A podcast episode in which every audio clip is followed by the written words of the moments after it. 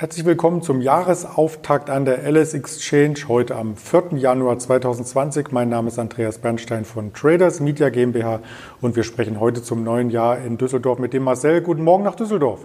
Guten Morgen, Andreas. Frohes Neues. Danke, das wünsche ich dir auch. Hast du den Jahreswechsel gut überstanden? Ja, es war ja äh, dieses Jahr etwas ruhiger allgemein und ähm, so auch bei uns. Also wir haben äh, entspannt äh, mit einem befreundeten Pärchen Krebs gemacht. Und, ähm, also nicht das klassische Neujahrsessen, aber ähm, ganz gemütlich in, in kleiner Runde. Ja. Das klingt gut und ganz entspannt dürfte auch der Handel im DAX beginnen. Im Vorjahr hatten wir am letzten Handelstag letzte Woche Mittwoch nur einen halben Handelstag. 14 Uhr wurde der Handel beendet und der stand ganz, ganz leicht im Plus, je nachdem, welchen Zeithorizont man sich anschaut. Im Xetra-Handel gab es ein leichtes Minus, aber hier an der LS Exchange ein leichtes Plus, weil natürlich der Handel auch früher startet letzten Endes. Und damit sind wir übergeordnet unter die Hochs von Februar gefallen und haben auch die Rekordhochs so ein Stück weit hin hinter uns gelassen, die wir im Dezember dann doch noch in letzter Minute gesehen hatten. Wie sieht denn das Ganze heute vorbörslich aus?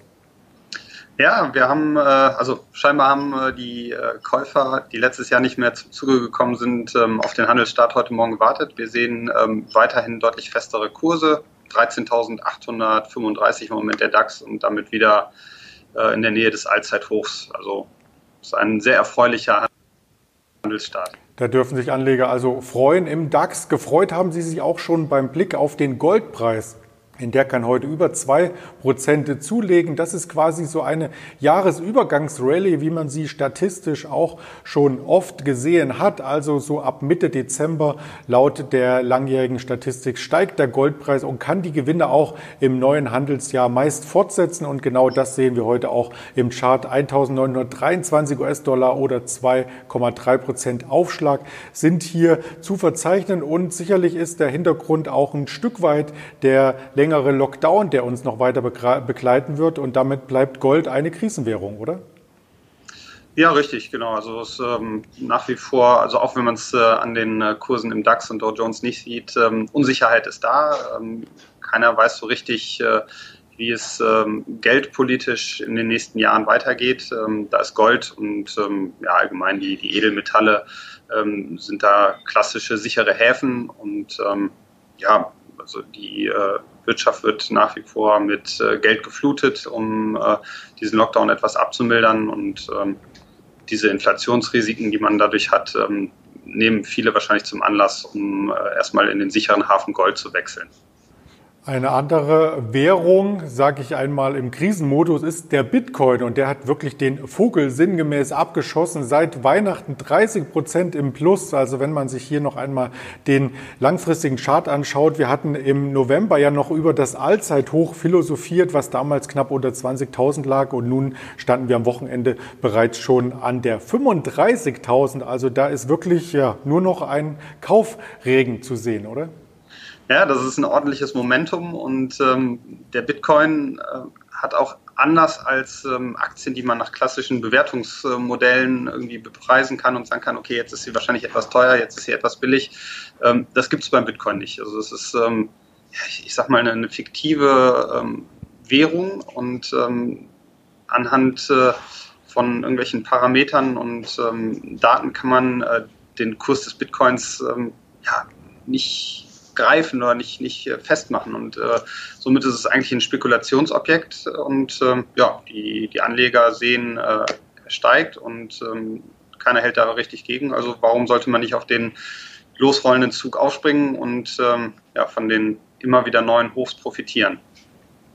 Das kann man natürlich auch im Aktienbereich, denn Bitcoin ist nicht allein gestellt quasi in der Performance, sondern eng damit verbunden sind natürlich entsprechende Dienstleistungen, Bitcoin-Börsen und so weiter und so fort. Da hatten wir ein Unternehmen hier schon öfters vorgestellt, die Bitcoin Group, und die kann heute Morgen auch begeistern.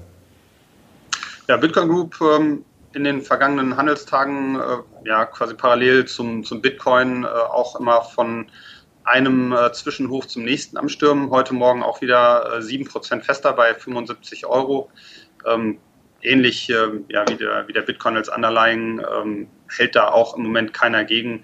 Ähm, die Bitcoin Group hatte zumindest ähm, mal eine Zeit lang äh, auch sehr hohe Bitcoin-Bestände selber und ähm, ja, je höher der Bitcoin steigt, desto höher sind äh, diese Bestände bewertet und äh, ja, dementsprechend und, solides Finanzpolster sollte bei der Bitcoin Group ähm, noch da äh, in den Büchern stehen.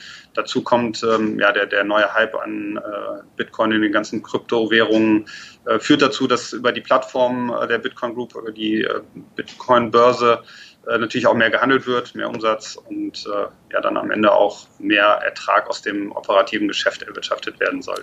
Weil natürlich auch ganz viele, die sich erst erste Mal mit diesem Thema auseinandersetzen, erst einmal googeln oder auf anderen Suchmaschinen nach Bitcoin suchen und stoßen dann auf bitcoin.de und das ist die Seite, die letzten Endes auch die Bitcoin Group hier ähm, betreibt. Ein anderes Unternehmen, was wir auch in diesem Zusammenhang vorstellen möchten, das ist Northern Data und da geht es um High Performance Computing, also HPC-Lösungen und die sind ganz, ganz wichtig beim Bitcoin Mining, richtig?